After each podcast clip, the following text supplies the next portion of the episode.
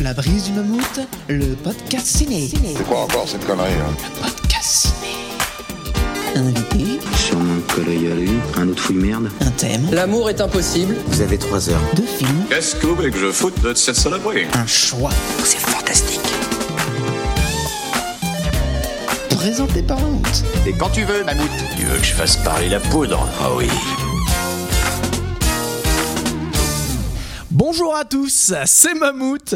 Bienvenue dans ce nouvel épisode du podcast ciné de La Brise du Mammouth. Alors le concept est très simple, je reçois un invité, on choisit un thème, puis on choisit chacun un film en fonction de ce thème, et enfin on débat et on tranche, et aujourd'hui je reçois Philippe Bouchard.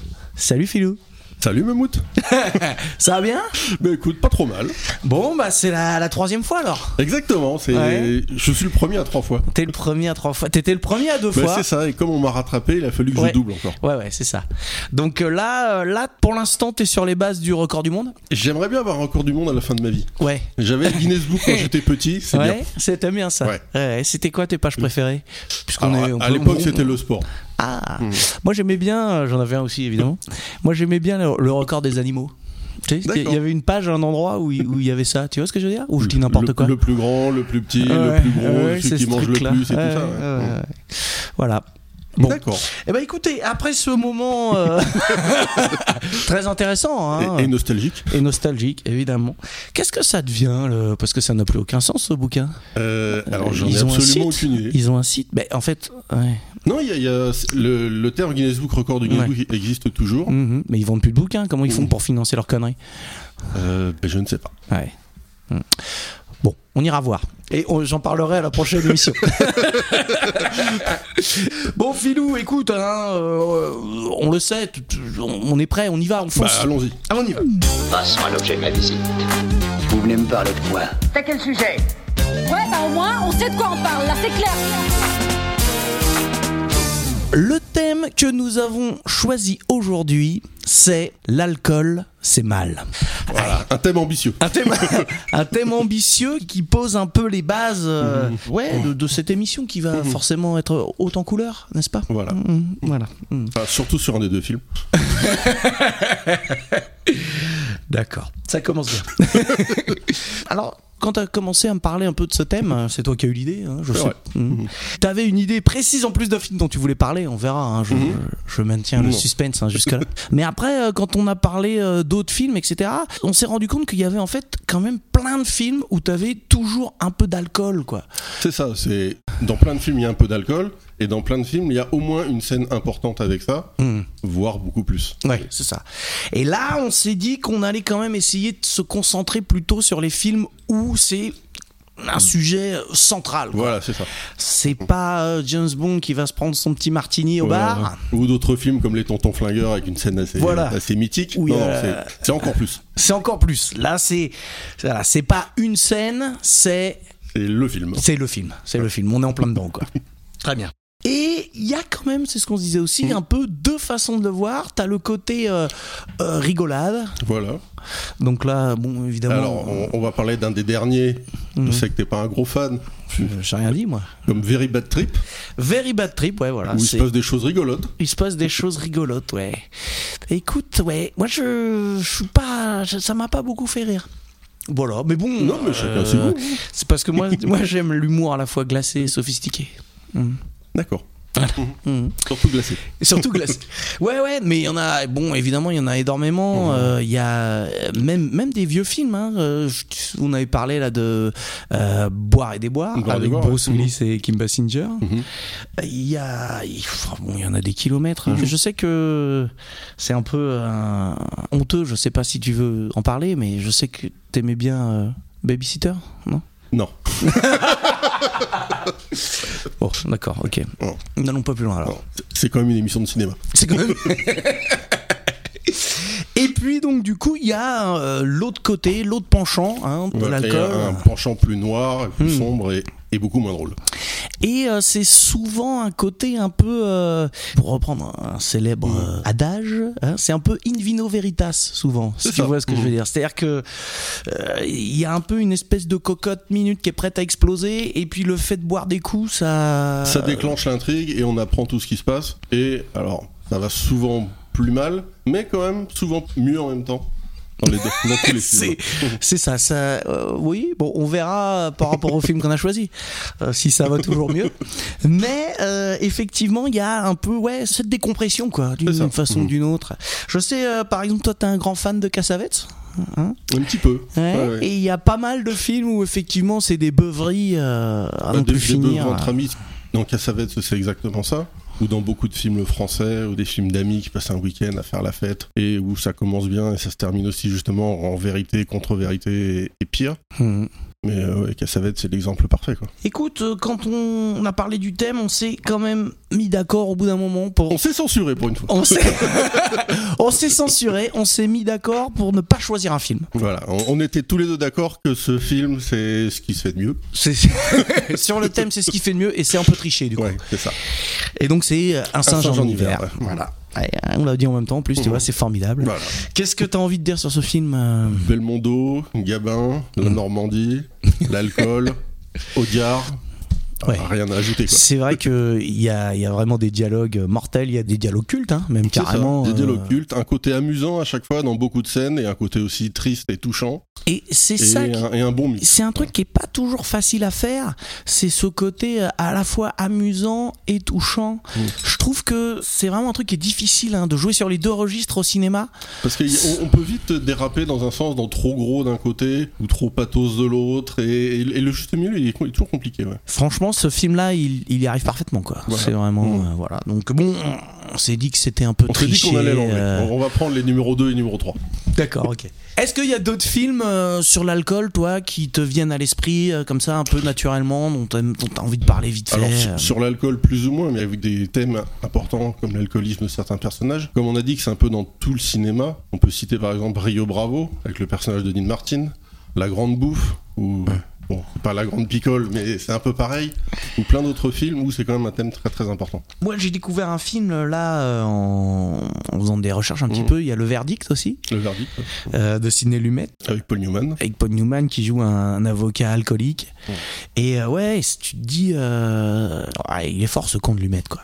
Voilà. Et ce con Newman. Et ce con Newman aussi. Ouais, ouais, exactement. Et euh, ouais, il y, y a des films comme ça qui marquent. Écoute, moi, je, alors. Justement, c'est un film qui est plutôt dans la catégorie dont on parlait tout à l'heure, mmh. où t'as un personnage qui est pas mal touché et quelques scènes dans le mmh. film. Mais moi, je me souviens quand j'étais petit, j'avais vu. Euh... Alors, je, écoute, je savais même pas ce que c'était. Mmh. C'est quand je l'ai revu des années après, j'ai fait ah putain, c'était là.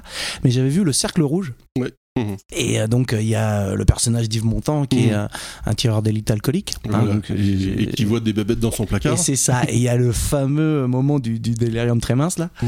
avec les ouais ouais le, les, les bébêtes qui sortent du placard et tout. Mmh. Et je me souviens que ça m'avait marqué moi quand j'étais petit. Mmh. Quand j'ai revu le film, j'ai fait putain c'était là. C'est ça. Et ça veut dire ça. On est petit, on ouais. comprend pas forcément. Quoi. Ouais. Mais je me souviens que j'avais demandé à mes parents mais mais pourquoi. Euh...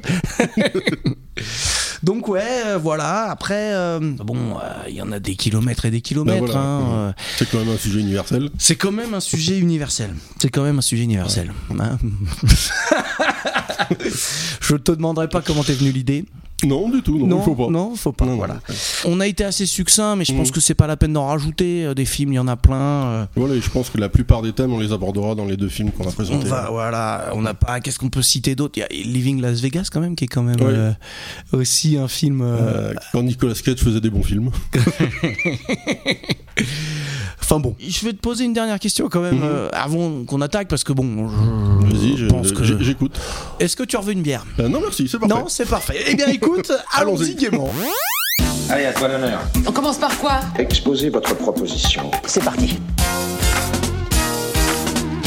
Filou. Oui. Quel film as-tu choisi pour nous parler du thème ? L'alcool, c'est mal. Alors, j'ai choisi un film de mille neuf cent soixante et onze de Ted Kotcheff, Wake in Fright, en ah. français Réveil dans la terreur. Réveil dans la terreur, d'accord, voilà. Très bien. Un joli titre prometteur. Prometteur, oui, ouais. Effectivement. Oui. On, donc là, c'est plutôt la partie déconnade. Hein voilà, si on rigole mmh, tout le temps. Mmh.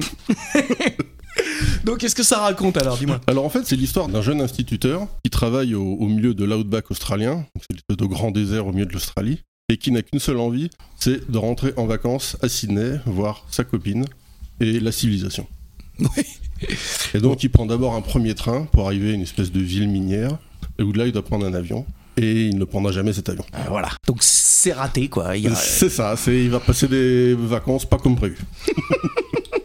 Et alors, quel est le rapport avec l'alcool ? Parce que, euh, comme ça, à froid, on peut se dire que... Alors en fait, comme le, le dit un des personnages dans le film, on est au milieu du désert, et l'eau, on l'utilise juste pour se laver. Et donc, les personnages, pendant une heure quarante que dure le film, boivent de la bière. Il y a effectivement beaucoup beaucoup de bière. C'est ça. Et en fait, le premier soir, ce qui se passe, c'est que bah, il va finir par se faire euh, embrigader. Euh... En fait, il va poser ses bagages à, la, à l'hôtel tranquillement. Il ressort, il fait chaud forcément au milieu du désert. Il va boire une petite bière dans son coin. Et là, un gentil shérif arrive et lui en paye une, deux, trois. Et de fil en aiguille, il va il va voir un jeu, une espèce de jeu de, de dés, ouais, de jeu, pile ou face, face, de ouais. jeu de pile ou face. Et évidemment, en tant que bon citadin, il trouve ça débile. Et une heure après, après quelques bières, il trouve ça génial et il veut jouer. Et là, comme souvent quand on joue, il commence à gagner. Et là, il rentre à son hôtel et il se dit j'ai gagné, mais pas assez. Je vais y retourner. Et comme souvent dans la vie, il l'aurait pas dû. Il aurait, voilà, c'est ça. Donc là, euh, il perd tout son argent, il peut plus voilà. prendre le, l'avion. Il rate son avion et, et, il, va. et il se retrouve. Alors, on peut quand même noter que euh, les gens de l'Outback sont euh, sympathiques et chaleureux, hein, parce que il se fait, il trouve tout, tout de suite quelqu'un pour euh, l'héberger. Mais et... c'est ça. Ouais. En fait, durant tout le film, donc il a plus d'argent, il a plus rien, et les gens le logent, le nourrissent et surtout l'abreuvent.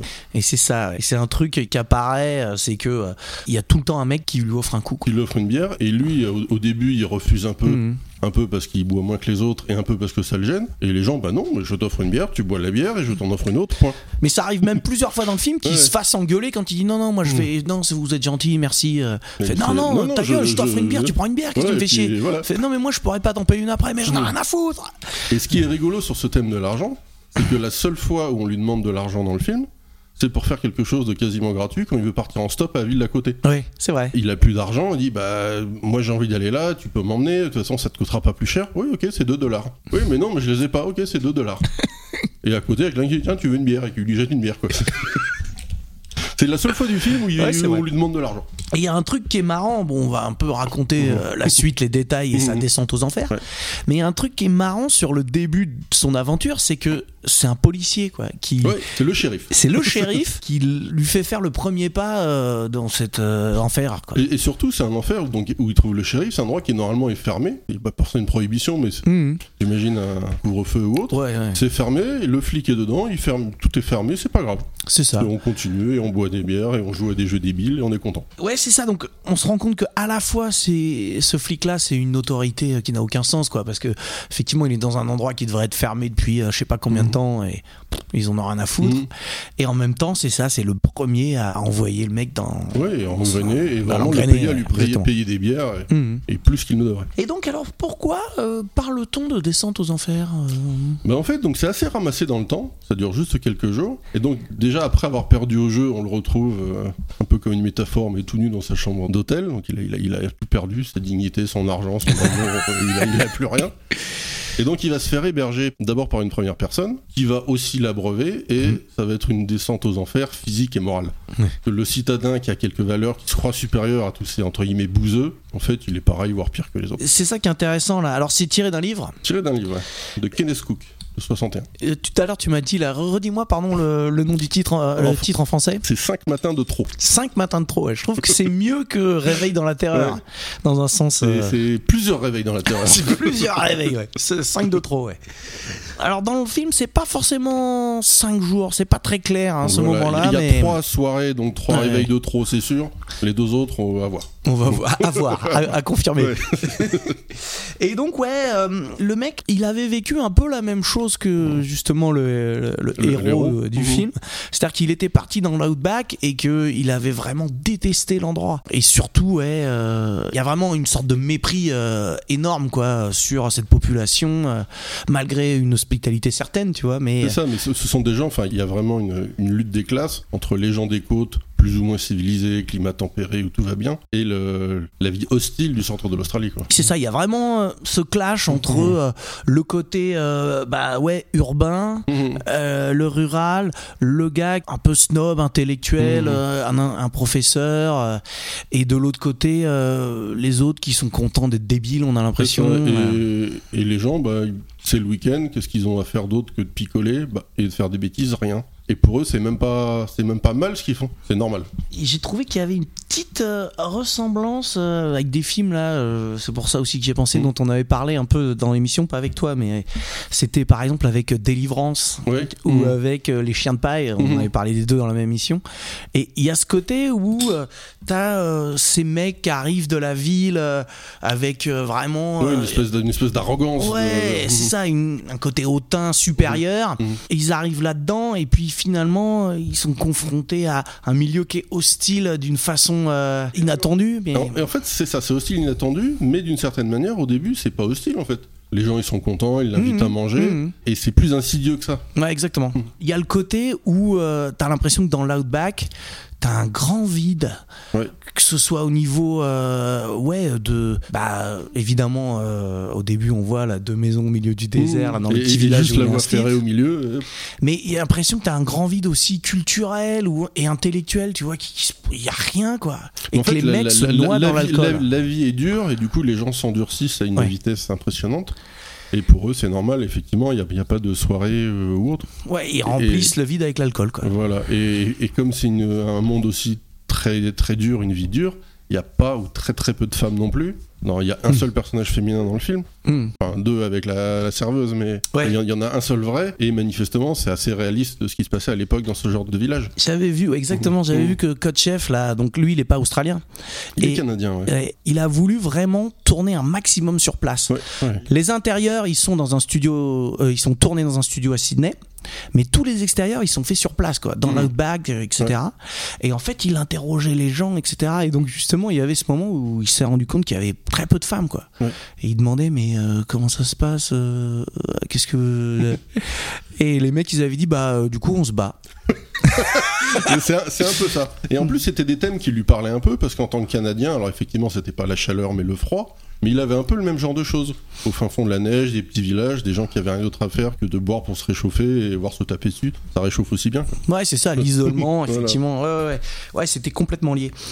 Il y a un truc qui est, euh, je trouve vraiment très fort là, dans, qui est une idée du réalisateur là, c'est le fait d'avoir que des couleurs chaudes. Oui. Ouais. Il n'y a pas un vert, il n'y a pas un bleu, même le ciel il est super pâle en fait. Tu vois, on... Et ça amplifie le côté chaud et ouais, sale. Il y, y a le désert, on a, on a l'image un peu jaune et rouge avec du soleil, avec les couleurs des gens, avec les, les peaux burinées par, avec le ciel, enfin, tout dans ces couleurs là. Et limite, s'il jetait pas de la, du sable devant. Mais si, ouais, ouais, de j'ai temps vu en qu'il... temps, euh, il jetait un peu de sable devant la caméra pour encore salir l'image. Et, euh... et j'ai vu aussi qu'il avait fait importer des mouches ouais. euh, dans mmh. des cartons, des milliers de mouches, et qu'il les, les jetait comme ça mmh. sur les endroits où il tournait. Ouais. Un bordel, quoi. Oui, et puis le thème de l'alcool, il y avait aussi le shérif qui était vraiment alcoolique dans la vie. Oui. Avec l'anecdote qui est assez connue. Donc au début, Ted Kotcheff voulait tourner les scènes avec une bière sans alcool. Et celui qui joue le shérif lui dit non, non, toi tu t'occupes de la caméra, moi je m'occupe de la bière. Et il buvait pas du tout de la bière sans alcool, quoi. Et c'est marrant parce que il a pas l'air euh, si fatigué que ça. Non, non, c'est euh, hein l'habitude. Ouais, c'est ça. C'est... Effectivement, je m'occupe de ou, l'alcool. Ou, ou, ou alors il, il tournait qu'un quart d'heure par jour, mais j'ai pas l'impression. Euh, dans le film, il y a évidemment. Euh, alors, il y a deux personnages qui sont très marquants. Mmh. Bon, le, le personnage le, principal est très bah, bon. Le hein. héros est pas mauvais. C'est, alors, il a, il a un connu mmh. au bataillon, une espèce de Peter O'Toole du pauvre, mais il, il remplit très bien son office. Le premier, alors on va peut-être finir en beauté. D'accord. Hein, mais celui, euh, celle, justement, c'est Sylvia Kay. C'est ça. Donc, elle joue la fille euh, d'un des gars. D'un des qui... qui abreuve notre ami. Voilà. Et donc, elle a une présence qui est assez euh, étonnante, quoi. C'est ça. Elle est à la fois le plus fade possible et le plus marquant possible. Ouais. Ouais, ouais. On, on sent qu'elle s'embête, qu'elle a rien à faire, et du coup elle transforme ça un peu en force et c'est marquant par rapport au personnage de Grant, donc le héros, qui n'est pas forcément le plus expressif, surtout à ce moment-là du film. Et ouais, on sent qu'il se passe des choses mmh. dans sa tête, quoi. Ouais, qu'à ouais. l'intérieur, ça bouge et que c'est... vraiment... Euh... Et d'une certaine manière, elle pense un peu comme les hommes dont on parlait, qui n'ont rien à faire. Alors elle, elle n'a pas le droit de boire, c'est une femme, mais c'est, elle fait ce qu'elle veut et il n'y a pas de morale. Ouais, il mmh. n'y a pas de morale. Et du coup, c'est plutôt sur les côtés plus sexuels. Un, un, un petit hein. peu fesse. Un petit peu fesse, voilà. Ouais. Et donc, c'est la fille... Euh... La femme. Et donc c'est la femme du réalisateur. C'est ça. Et apparemment c'est un des producteurs euh, qui avait soufflé l'idée. Voilà, donc, il paraîtrait qu'ils n'avaient pas trouvé leur héroïne et que le producteur, en voyant la femme du réalisateur, en dit ah tiens, elle serait parfaite. Et, et c'est vrai que pour le coup elle est. Alors ouais, on, on la voit pas tant que ça. Hein. Non non mais, mais c'est donc le seul rôle féminin et il est marquant parce qu'il fait aussi avancer l'histoire. Mmh. Et notamment dans la mentalité des personnes, à un moment donné, donc le héros discute avec cette femme, et les autres sont en train de jouer et de boire à côté, ils disent, ben, littéralement, il est débile, il préfère parler à une femme que picoler et jouer avec nous. Et ils sont tous persuadés en rigolant, ah, qu'est-ce qu'il est bête. Ouais. C'est vrai que c'est une, une petite phrase qui est marquante dans le film. Tu fais, d'accord, ok, donc on en est là, les mecs, ok, très bien. Et donc, puisqu'on avait dit qu'on finissait mmh. en beauté, le doc. Le doc, joué par Donald Pleasence. Voilà, c'est ça. Euh, qui est énorme. C'est ça, donc Donald Pleasence, il est connu, c'est un docteur Loomis, mmh. ou Blofeld, pour les plus vieux. Et il a, une, il a un personnage donc, de doc, fauché, euh, alcoolique, clochard, marginal, mais en même temps, c'est la personne la plus intelligente du film, parce qu'elle a tout compris et elle assume tout à fait ce qui se passe dans ce village. Et elle explique au héros ce qui se passe. Ouais. Et comment ça va se passer. Et c'est lui qui marque, on dit vraiment c'est le fou, le marginal, mais d'une certaine manière, c'est le seul qui a tout compris. Et euh, c'est marrant parce que justement, euh, Grant, il le croise plusieurs fois. Ouais. La première mmh. fois, justement, le soir où il va tout perdre. Oui, c'est lui qui jette les, les pièces. Ouais. Voilà, mmh. c'est ça. Il le croise déjà au début, mmh. quand il est pas trop bourré. Oui, il lui pique son sandwich, enfin, un bout de son sandwich. Ouais, euh... voilà, c'est ça. Et après, il le revoit complètement cuit en train mmh. de lancer les, les pièces en l'air. Mmh. Après, il le retrouve chez le mec, premier mec qui l'héberge. Mmh. Et après, c'est carrément lui qui l'héberge. Quoi. C'est ça. Mmh. Enfin, qui l'héberge dans une décharge, mais qui l'héberge dans une espèce de taudis ouais, où il lui dit euh, ouais. Mais non, c'est pas chez moi, c'est la décharge. On, non, on, on permet, on permet d'habiter et c'est tout. Quoi. Je, c'est pas chez moi, j'habite ici. Hein, quoi ? J'ai pas compris. Il y a une scène qui est très marquante, c'est mmh. évidemment hein, la chasse au kangourou. Voilà, parce que donc c'est dur moralement de voir la déchéance de cette personne, et c'est aussi dur à voir physiquement, parce qu'il y a des scènes que la S P A n'aurait pas approuvées du tout. Ouais. Le troisième soir, on parlait des soirs de terreur, le troisième soir, en début de soirée, ils partent avec deux amis qui s'étaient fait la veille, ils partent à quatre, donc le doc, le héros et deux autres, pour aller chasser le kangourou. Première partie de la chasse passe relativement normalement, forcément il fait chaud, faut s'arrêter pour manger et boire quelques verres. Et la deuxième partie de la chasse se passe beaucoup moins bien. Ouais, c'est ça. Donc, c'est une boucherie en pleine nuit, c'est euh, ça. Un carnage. De... Un carnage chez les kangourous, et comme c'est beaucoup plus rigolo de tuer des kangourous à main nue ou avec d'un couteau qu'avec un fusil, bah allons-y quoi. Et en fait, l'histoire apparemment, euh, c'est que Kotcheff, il avait fait tourner d'abord un peu au début avec des kangourous, euh, et il se disait au montage, je vais faire euh, bidouiller pour voilà. faire croire que leur tire dessus. Comme un bon réalisateur, et en fait, ça, ouais. ça rendait rien. Non, ça rendait rien, mmh. et donc il finit par euh, se faire copain avec des mecs du coin qui vont vraiment la nuit chasser le kangourou. Voilà, et chasser, euh, on va dire salement. C'est plutôt euh, une beuverie où on massacre du kangourou. Quoi. C'est ça. Et donc il part avec son équipe pour filmer ça, quoi. Et, voilà. Et donc ce sont des vrais. Alors il paraît que euh, ils ont pas tout pris. Non, et, et des... il paraîtrait même que quand ils ont vu les premiers rushs, euh, certains ont tourné de l'œil. Ouais, et mais euh, effectivement c'est un carnage. Il y a non, des... c'est vrai, il faut être bien accroché. Faut être prêt quoi. Ouais, mmh. ouais. Il y a une ou deux scènes où effectivement tu fais ah ouais merde. Et apparemment euh, l'équipe technique là, mmh. euh, quand ils étaient en train de tourner là, mmh. il paraît que c'était de pire en pire. Que au début les mecs ils tiraient euh, les trucs ils mouraient tout de suite et bon mmh. ça allait. Mais au fur et à mesure comme ils picolaient ils tiraient de mmh. moins en moins bien. Et t'avais genre des kangourous, euh, le ventre ah bah, éclaté. C'est, c'est, tout, c'est euh... le bon et le mauvais chasseur. Ouais, c'est, c'est un peu ça. Ouais. Et du coup apparemment l'équipe technique ils ont faim un problème mmh. ah ouais non mais là on a plus de jus pour mmh. la lumière on rentre ah, voilà. Et c'est vrai que c'est une scène qui est vraiment, non, non, c'est, vraiment marquante ouais, c'est, bah, c'est extrêmement violent choquant mmh. et, et, et beau cinématographiquement mais, mais, mais pas très beau. C'est un film qui a eu euh, une histoire un, un peu euh, étrange parce que euh, il est sorti en soixante et onze donc tu disais c'est ça. Il mmh. a été au festival de Cannes même voilà. cette année là et c'était une des premières fois où il y avait deux films australiens à Cannes cette année là Avec Walkabout de Nicolas Roeg. Et au final, les bobines ont été perdues. Les bobines ont été perdues. Le film a eu un petit succès en France, mmh. beaucoup moins en Australie, parce qu'un étranger qui dépeint un pays un peu comme ça, ouais. euh, pas plus beaucoup. Après, le, le livre était connu quand même. Ouais, hein. ouais, mais ça aurait dû rester un livre qui était très connu, et pas un étranger qui en fait un film et qui met mmh. des images. Ouais, peut-être. Et ce qui s'est passé, c'est que pendant des années et des années, ils ont recherché voilà. euh, les bobines, quoi. Et, et un jour, ils ont été visiter un entrepôt, ils ont demandé deux caisses et les bobines étaient dedans. Ouais, c'est ça. Il paraît que c'était, il y avait marqué à détruire sur ouais. la caisse. Et que les mecs ont retrouvé, retrouvé les trucs. Mmh. Et en fait, apparemment, en soixante et onze à Cannes, il y avait Scorsese mmh. qui était là et qui avait vu le film et qui a vraiment adoré, quoi. Mmh. Et que ça a été aussi un mec qui a euh, pas mal œuvré pour la restauration, la restauration. et la ressortie mmh. du mmh. film. Le film, il est ressorti en deux mille quatorze. Et il est euh, repassé à Cannes. Voilà. Et donc c'est un des rares films qui est passé deux fois. Euh... Voilà. C'est vrai que maintenant avec le Cannes classique ils font un peu plus de ça, mm. mais, ouais, mais, mais pas énormément non plus. Il y a un truc aussi, c'est que euh, le film il joue un peu sur différents registres. Bon, c'est un drame hein, quand même. Oui, oui. Hein, voilà. Mais t'as des, quand même des moments euh, assez absurdes qui sont quand même drôles. Bah, y, y, alors je sais, tu vas parler de plusieurs scènes. Moi je pense principalement à une scène de rêve au début quand il est dans le train. Oui. Donc il veut rejoindre sa compagne à la ville et il s'endort dans le train et là il rêve donc d'une femme en maillot de bain à la plage. Donc, on imagine que c'est sa compagne mais on le sait pas. Elle se rapproche, elle se rapproche et à un moment donné on voit une bière arriver sur sa poitrine. Donc, est-ce qu'il rêve de sa copine? Est-ce que c'est un rêve érotique? Ou est-ce qu'il a chaud et qu'il veut boire une bière? C'est un peu étrange. C'est, est-ce que c'est un rêve prémonitoire? Voilà, aussi. Mmh. il, y a, il y a un truc, quoi. Ouais. Il y a ce côté un peu comique, mmh. et il y a aussi des scènes qui sont filmées presque comme un film d'horreur. Tu vois, il y a des montées en tension, des choses... Euh... Moi, je pense principalement à la scène des kangourous, on en a parlé, mmh. et aussi à l'après-scène des kangourous qu'on entre Doc et Grant. Qu'on ne spoilera pas. Non. Je sais que t'aimes pas trop spoiler, alors non, on, non, on va je... faire attention. Ouais. Hein. Mais il y a des montées, et il, le réalisateur ouais. arrive assez bien, parce qu'il y a à la fois la montée de l'alcool, et on voit que c'est plus ou moins virevoltant la caméra, les personnes qui tournent un peu, l'effet de l'alcool et autres. Et en même temps, il y a une tension qui monte euh, systématiquement lors de mmh. toutes les nuits de la même façon. C'est donc. ça, c'est... Alors, c'est pas vraiment un film d'horreur, mais il mmh. y a cette idée de tension voilà. qui, effectivement, euh, utilise un peu des ficelles du film d'horreur. Ouais. Quoi. C'est ça. Et, et ça monte, ça monte et... Ouais, et... Et pour montrer un peu la déchéance du héros, parce que les autres personnages, quasiment du début à la fin, sont de la même façon, ont le même caractère, sont quasiment alcoolisés de la même façon. C'est vraiment le héros qui passe de normal à une, une grosse épave, quoi. Est-ce que on peut dire que ce film c'est un survival d'une certaine façon? Ouh, c'est quand même un euh, peu. Euh... Ça me paraît un peu, je vais pas dire exagéré, mais ouais, parce qu'un survival en ville, c'est pas un vrai survival.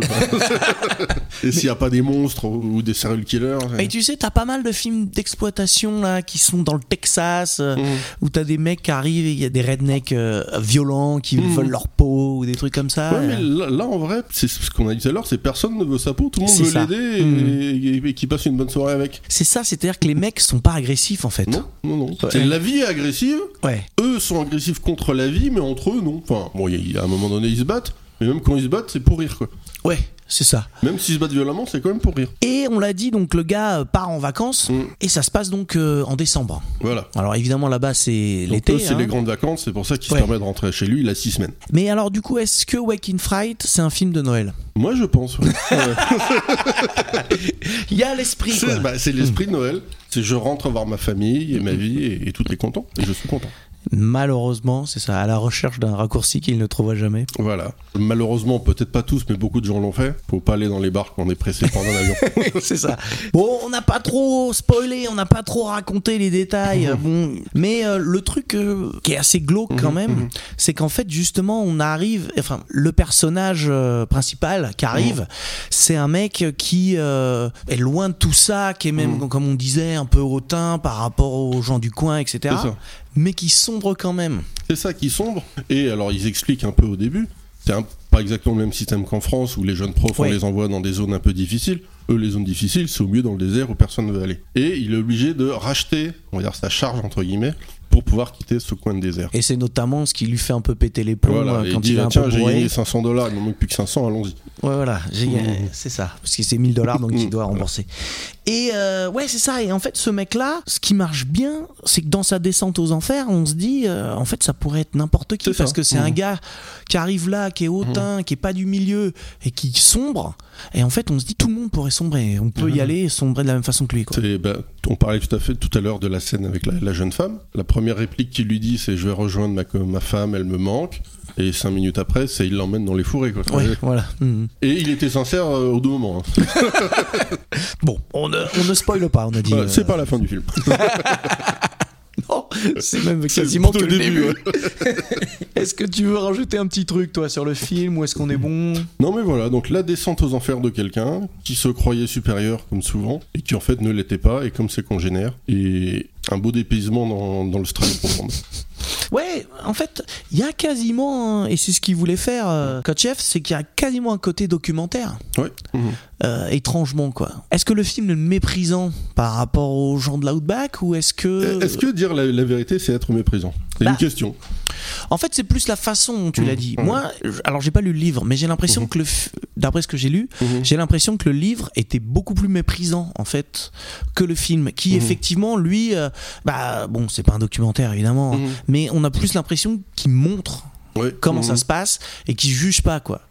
Il y a juste ce gars-là qui arrive là-dedans et qui peut pas faire autrement que sombrer. Et typiquement, donc, il arrive le vendredi dans la ville, il doit prendre son avion le samedi, il a tout perdu, et le samedi, quand il veut aller chercher de l'argent, voire trouver du travail, voire autre, on lui dit, bah non, c'est samedi, bah viens boire un coup avec nous.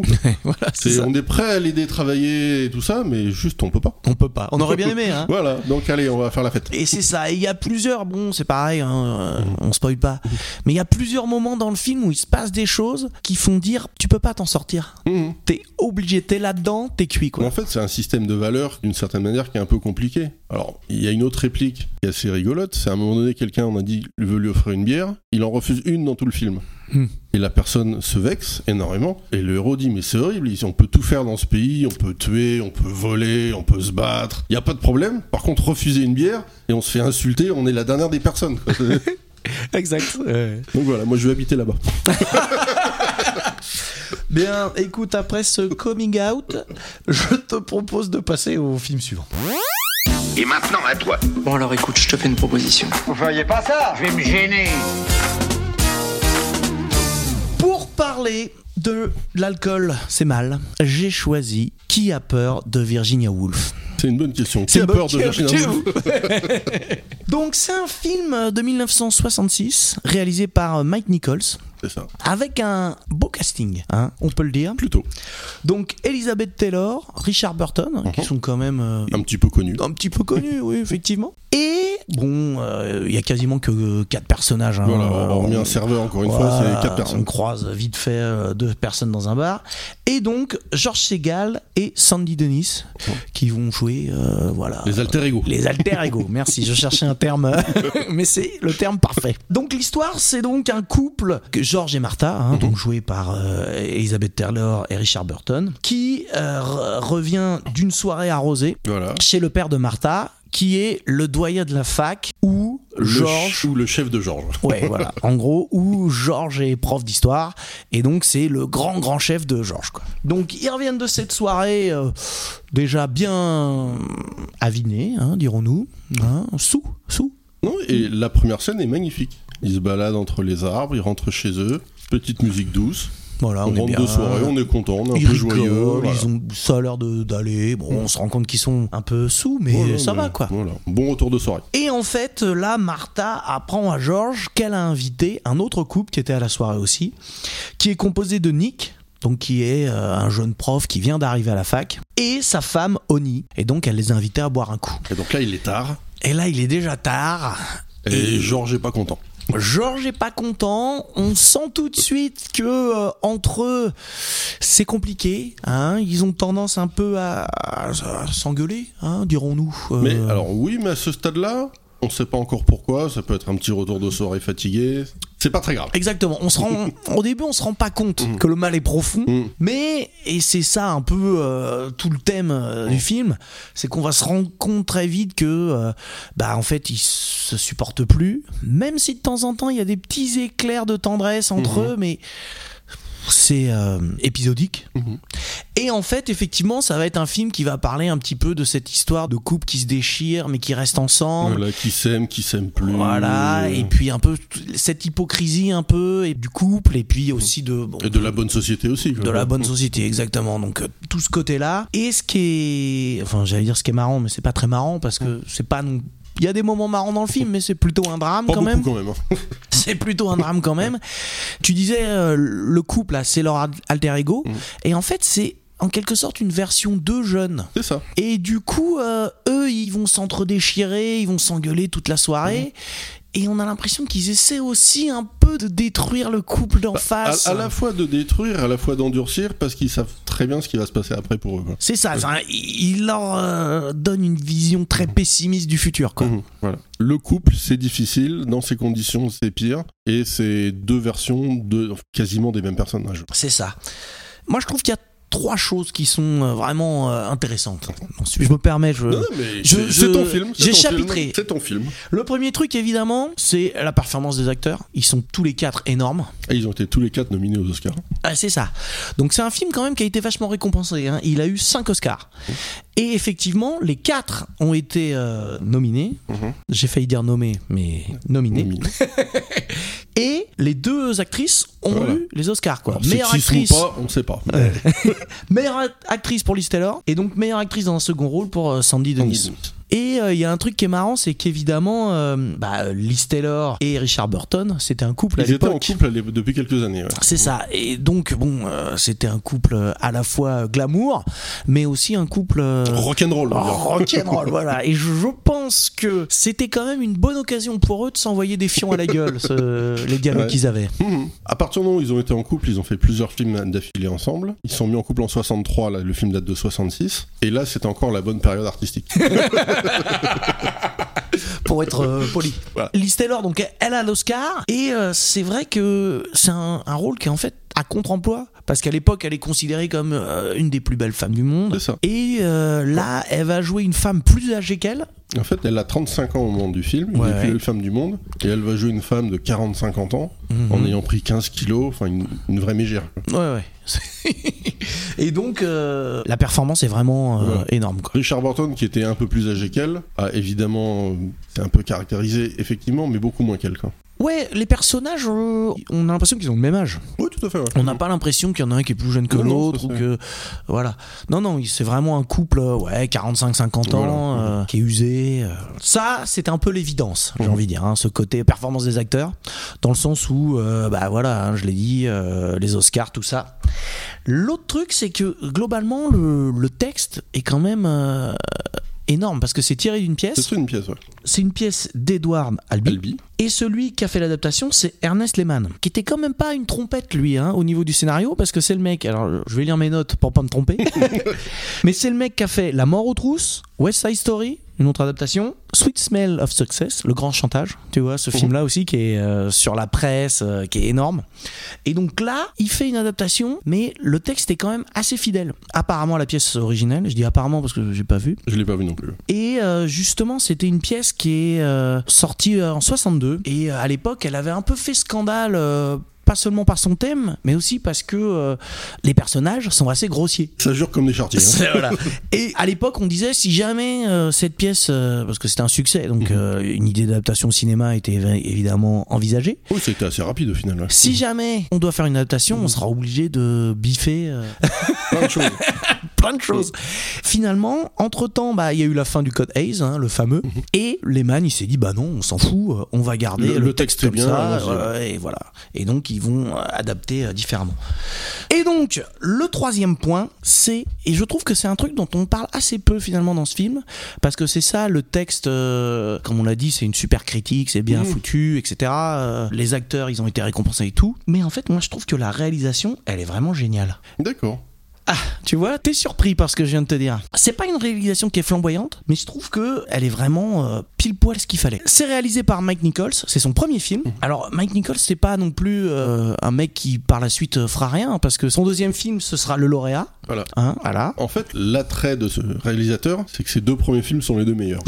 Alors, tu sais quoi ? J'aime beaucoup Catch vingt-deux, son troisième. Tu l'as pas vu ? Je crois pas. Bah, tu vois, on en parlait un petit peu tout à l'heure. Euh, euh, je vais pas en parler beaucoup, hein, parce que bon, euh, on va revenir sur d'autres choses. Ah, merci.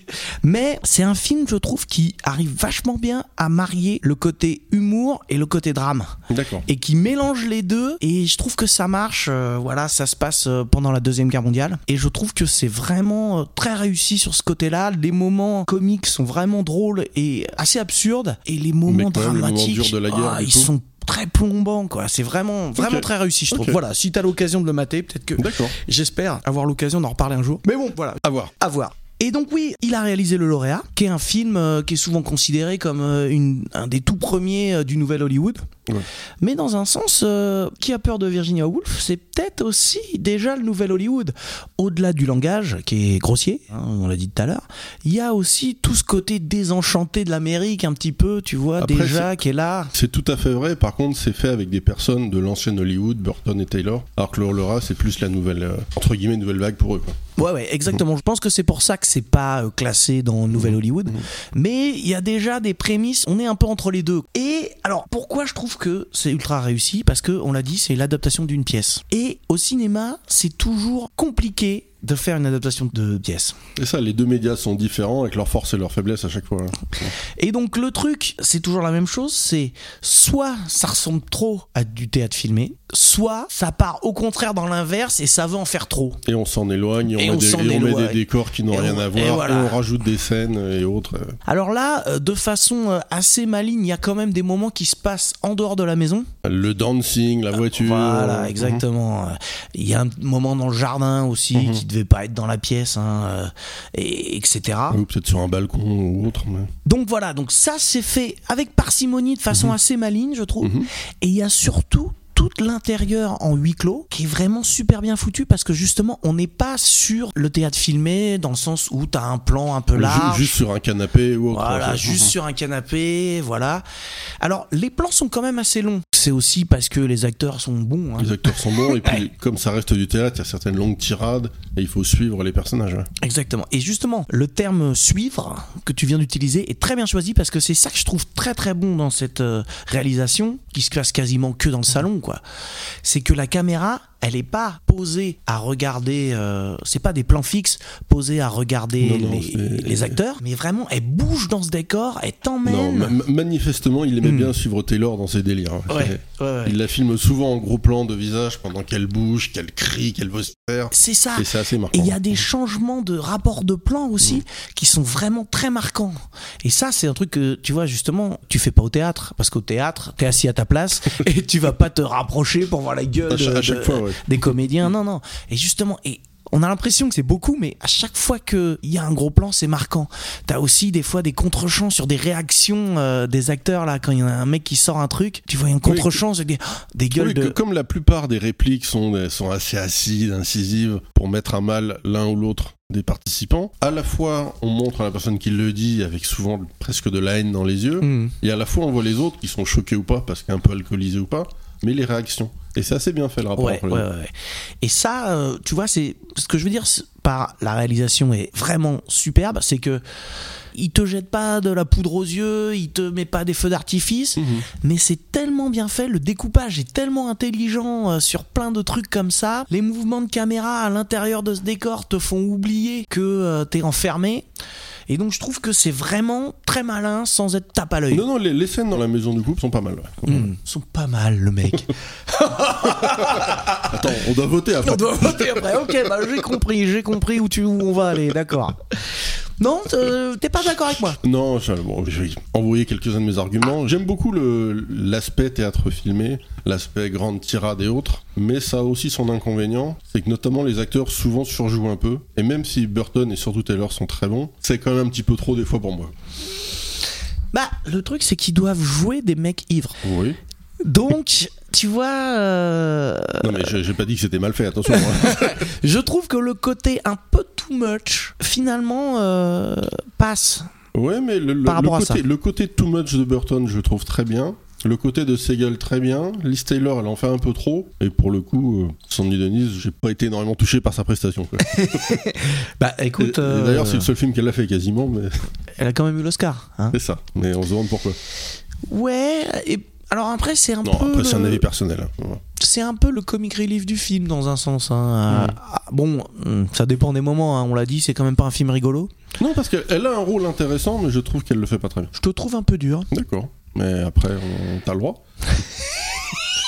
Non, non, bah, encore une fois, voilà. C'est pour moi les limites du théâtre filmé. Et de la même façon, la, la réalisation que tu disais qui suit vraiment les comédiens, c'est à la fois extrêmement intéressant quand c'est fait avec parcimonie, mais quand c'est un peu trop, ça fait un peu trop, je veux t'asséner quelque chose, je veux te faire comprendre quelque chose, que juste le dialogue ou l'acteur n'arriverait pas à te faire penser. Ouais, mais attends, dans ce cas-là, Filou, euh, on fait plus de cinéma, quoi. Euh, on pose une caméra et puis euh, bim bam boum. Bah, si l'acteur, non, parce que le, selon l'acteur, s'il est plus ou moins bon, l'acteur il joue jamais tout seul. Donc la caméra elle peut faire plein de choses sans t'asséner en plus que te dit déjà l'acteur.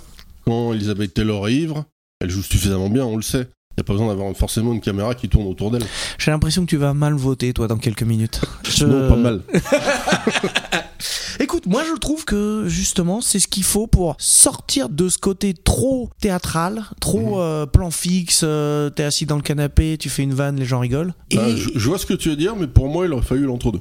Ah, tu trouves que c'est trop, toi? Pour moi, je trouve que c'est un peu trop. Ouais. Ah, c'est marrant. Donc, effectivement, si on avait mis la caméra sur la porte d'entrée, qu'on avait vu tout le monde bouger, il y aurait eu... aucun intérêt, mais beaucoup moins. Mais là, c'est un peu trop. Ah, je te dis, moi, je trouve qu'il y a vraiment des choses qui sont vraiment très malines. Bah, on le disait, là, sur les contre-champs, sur euh, ouais, les, les chose, rapports quand, de plans. Quand, quand les malines une fois, c'est bien. Quand les malines plusieurs fois de suite, ça paraît beaucoup moins malin, quoi. Quand c'est trop malin, c'est, c'est ça, plus malin. C'est... Mm. On peut tromper une fois une personne.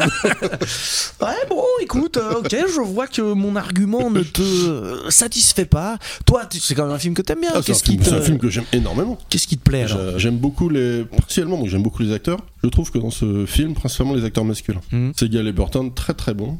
Et j'aime bien, la, pas la descente aux enfers, mais presque de, de la situation. Bah. Tu parlais un peu au, au début, ils arrivent, ils sont tout contents, un peu éméchés. On va parler du titre du film, j'imagine, après, du pourquoi. Avec une scène très rigolote sur le lit, et ça se termine un peu moins bien. Qui a peur de Virginia Woolf, mm-hmm. effectivement. Alors, donc, c'est chanté sur le euh, Qui a peur du grand méchant loup. Voilà. voilà. Et donc, euh, en fait, c'est assez marrant hein, comme, comme titre. C'était mm-hmm. le titre de la pièce, hein, d'ailleurs, mm-hmm. ça n'a pas changé. Parce que du coup, euh, on sent le jeu de mots de mec bourré, et donc, apparemment, c'était une blague qui avait été faite à la soirée c'est avant ça, chez dans, le père. Dans la soirée, ils ont fait ça. Il y en a une ou deux personnes qui ont rigolé. Et là, en ayant un peu plus bu, ils la, re, ils la ressortent. Mmh. Et alors, je sais pas si t'as vu un peu qui c'était Virginia Woolf. Alors, je, je sais que c'est une actrice anglo-saxonne très connue. C'est, c'est une écrivaine. Euh, pardon, ouais, une écrivaine. Qu'est-ce que j'ai dit? T'as dit une actrice. Non, pardon. non, non, je voulais dire auteur. Mais ouais. ouais, ouais. Et en fait, euh, elle était surtout connue pour, euh, bon, alors au-delà de ses écrits, et cetera. Mmh. Mais apparemment, c'était une, une femme qui vivait sans faux semblants, tu vois, qui était vraiment très franche, et cetera. Mmh. Et donc, ce titre-là, on peut en t- aussi l'entendre sous le terme qui a peur de la vérité, en fait. Ouais. Mmh. Et du coup, c'est assez marrant parce que, comme on disait tout à l'heure, c'est un film qui va dénoncer l'hypocrisie. Euh... L'hypocrisie ambiante qui est larvée et qui se cache. Et qu'ils essayent de nous faire découvrir au fur et à mesure. Et c'est ça. Et au fur et à mesure du film, on découvre les petits secrets des deux mmh, couples. Mmh. Et, euh... et c'est mm, pas des jolis secrets. Ouais, voilà. oh ouais, bon, ouais, c'est ça. C'est, euh, c'est la désillusion un peu. Voilà. Quoi. Mmh. Mmh. Quand au début d'une soirée, votre mari vous dit de ne pas parler quelque chose, n'en parlez pas. Oui, ça marche dans les deux et sens. Dans les deux hein. sens, évidemment. Là, c'est pour reprendre le film. J'ai bien aimé l'autre couple aussi, où on voit bien le, le mimétisme entre les deux.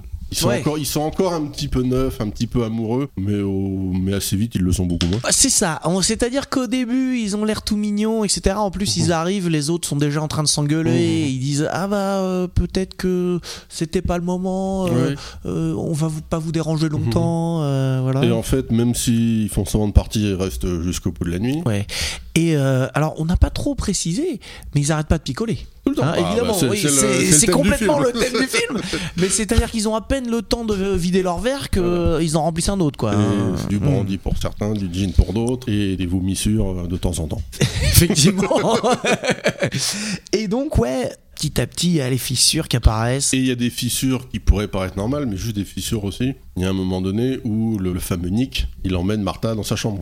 Alors, dès le début, il y a George qui comprend que euh, s'ils sont venus aussi, c'est parce que Martha le trouvait assez séduisant, quoi. Mais au début, on pense ça un peu. Martha le trouve séduisant, mais après, on retourne presque la chose. C'est lui, voyant que c'est la femme du doyen...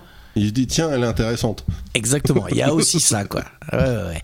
Mais euh, du coup les deux se font du charme et Martha elle mmh. se dit aussi le fait que je sois la femme du doyen mmh. ça va me permettre de me faire le petit jeune. Voilà, parce mmh. que mon mari le vieil alcoolique c'est bon, quoi. Ouais. Alors que là j'ai un jeune alcoolique euh, qui, et qui est encore qu'à moitié alcoolique.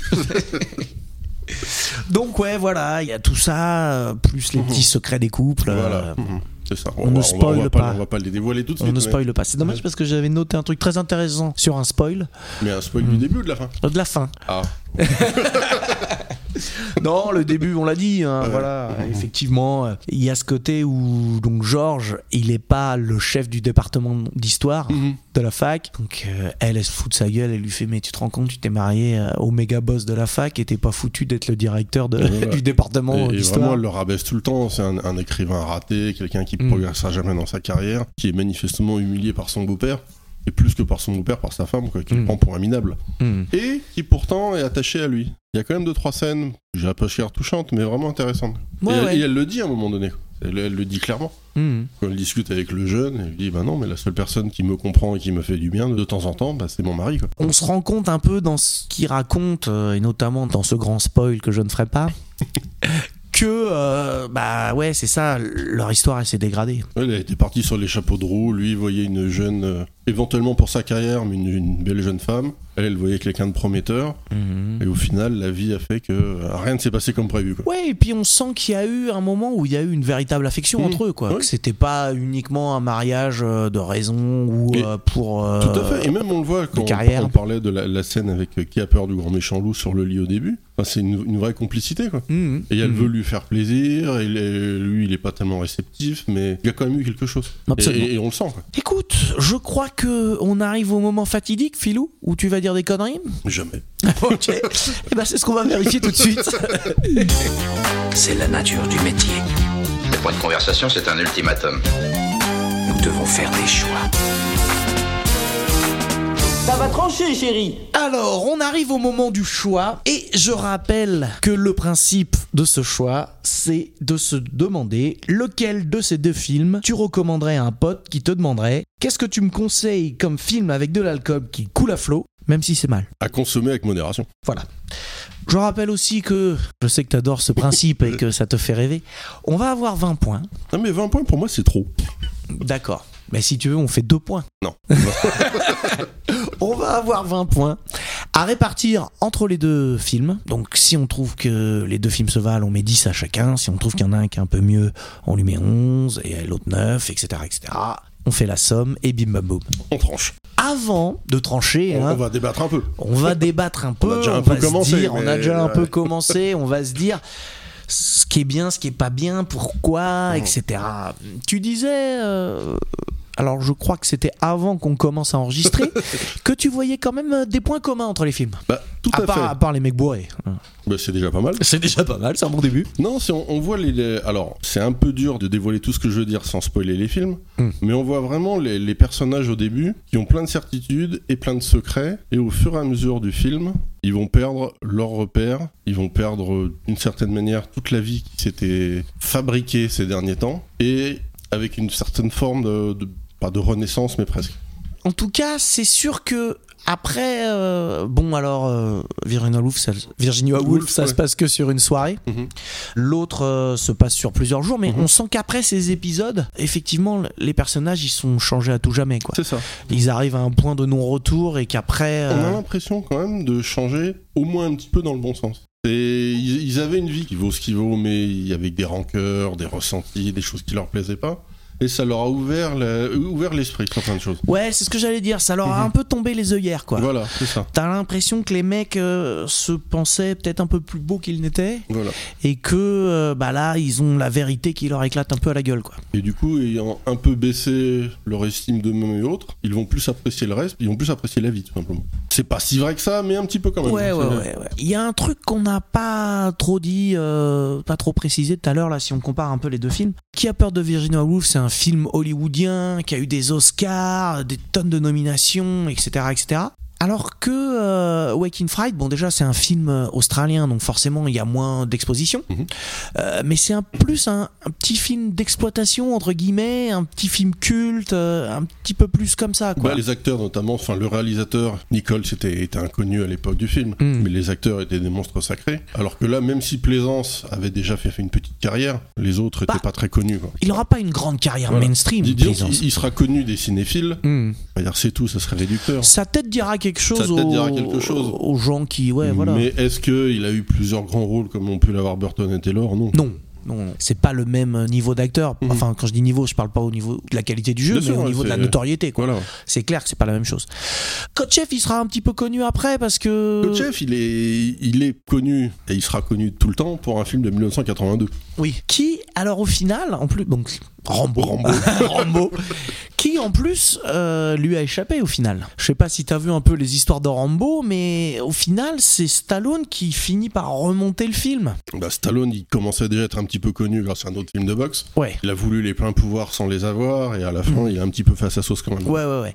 Mais il paraît que c'était pour la bonne cause. Hein. Là, Là, bon, tu me dit. diras, on verra jamais la version mmh. originale mmh. de Kotcheff, mais a priori le film était long, était un peu chiant et euh, Stallone il l'a raccourci, remonté et il en a fait une espèce de survival. Euh, ouais, il, a, il a quand même mmh. apporté mmh. des choses au film, Stallone. Mmh. Bon après euh, effectivement euh, c'est toujours la même histoire euh, quand il y a un film qui sort. Euh... Un film qui sort qui marche. On sait jamais qui a bien raison, ouais. qui a tort, quoi. Voilà, exactement. Tout ça pour dire quoi ? Qu'est-ce que t'as envie de rajouter, toi, sur ces films-là, pour les comparer ? Ben, ces deux films qui visuellement n'ont rien à voir, on a dit. On mmh. parlait des films hauts en couleur, et j'ai dit un des oui, deux. Ben on n'a pas que... dit que Virginia Woolf c'est en noir et blanc. C'est vrai, on l'a pas dit. on l'a pas dit. Ouais, ouais. Donc le, le jeu. Et de c'est couleurs... moi qui t'ai emmené dans mes conneries. Voilà, donc Virginia Woolf qui est un film donc en noir et blanc, alors que l'autre, on a bien parlé des couleurs. Il y a un film quasiment tout le temps en extérieur.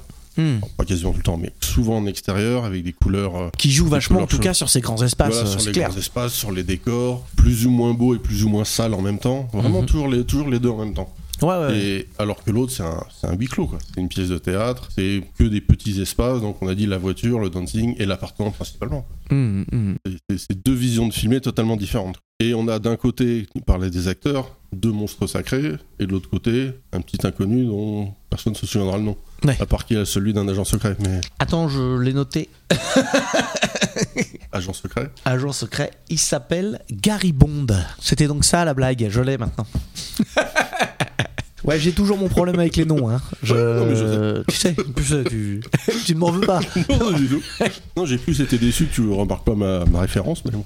Bah si, j'ai compris. J'ai compris un peu tard, euh, malheureusement, à cause de mon problème.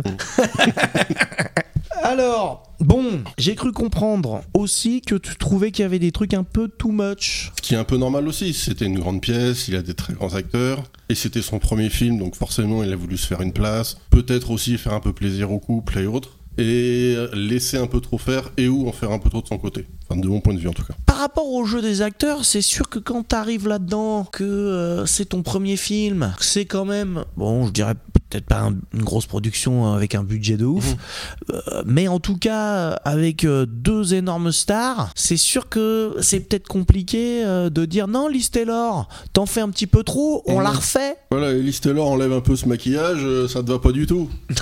Non. Il y a peut-être des choses qui sont compliquées ouais. à maîtriser. Mmh. Mais je te dis, moi, au niveau de la réalisation, euh, et si tu mets un peu de côté donc mmh. les acteurs, la performance mmh. des acteurs, je trouve que le gars, il met quand même des choses là-dedans, quoi, et que c'est bien foutu. Enfin, encore une fois, c'est bien fait, mais quand c'est un peu redondant, ça part un peu trop des gimmicks. Euh, on le fait une fois, encore une fois, c'est très bien. Moi j'ai adoré la première scène où on la, où on la voit, où on suit euh, Liz Taylor qui crie sur son mari, c'est beau. La troisième, bon, bah, voilà, c'est déjà vu, quoi. Ah, le mec il voit un truc, dix minutes après il le revoit, c'est déjà vu, quoi. J'ai une mort courte.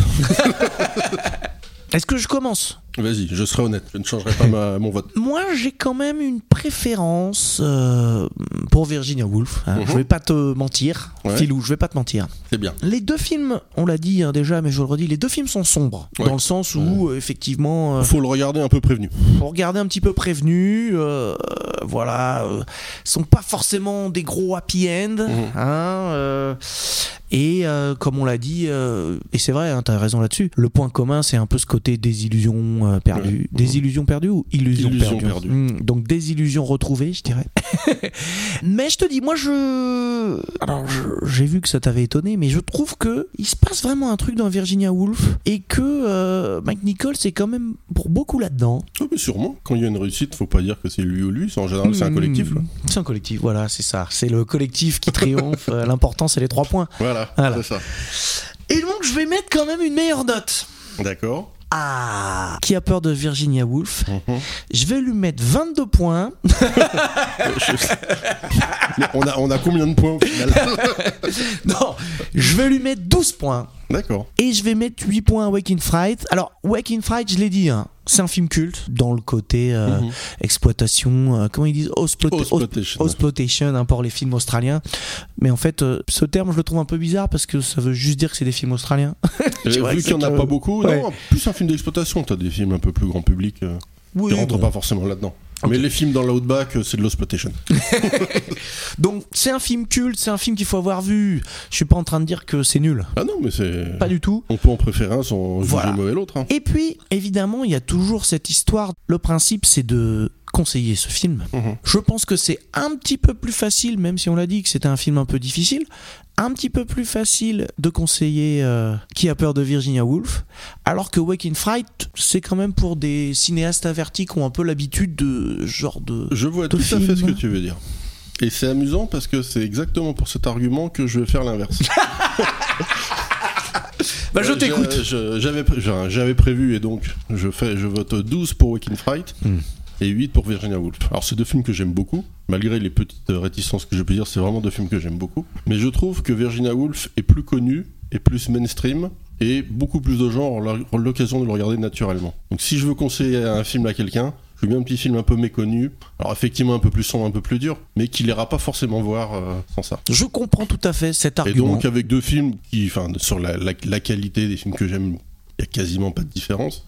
Mais j'ai envie un petit peu de pousser le, le film qu'on connaît moins, qui est un peu plus obscur, et pour pousser les gens à aller le voir, sachant que Virginia Woolf, la plupart des gens l'ont déjà vu ou le verront naturellement. Alors, c'est une égalité, mais Philou, tu connais la règle, hein, quand on est dans ce genre de situation, c'est ouais. l'invité qui, évidemment, a ce petit bonus. Euh, et donc, ça veut dire que la prochaine fois qu'on a un pote qui nous demande « Qu'est-ce que tu me conseilles comme film ?» ou l'alcool coule à flot, même si c'est mal, eh bien, il faudra dire... Wake in Fright. Ou alors, ne mmh. pas oublier ce qu'on a dit en introduction. Oui, évidemment. Ce qu'on dit, c'est puisque tu as déjà vu euh, Un singe en hiver,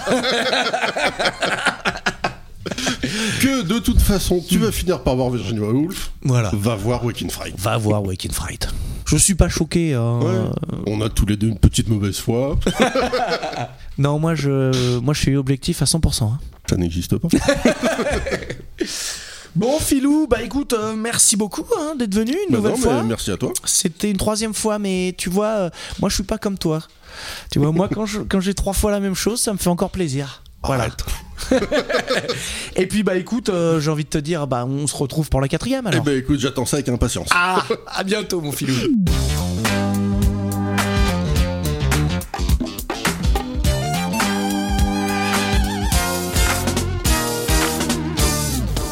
Bon, excusez-moi, il est tard maintenant, il faut que je rentre.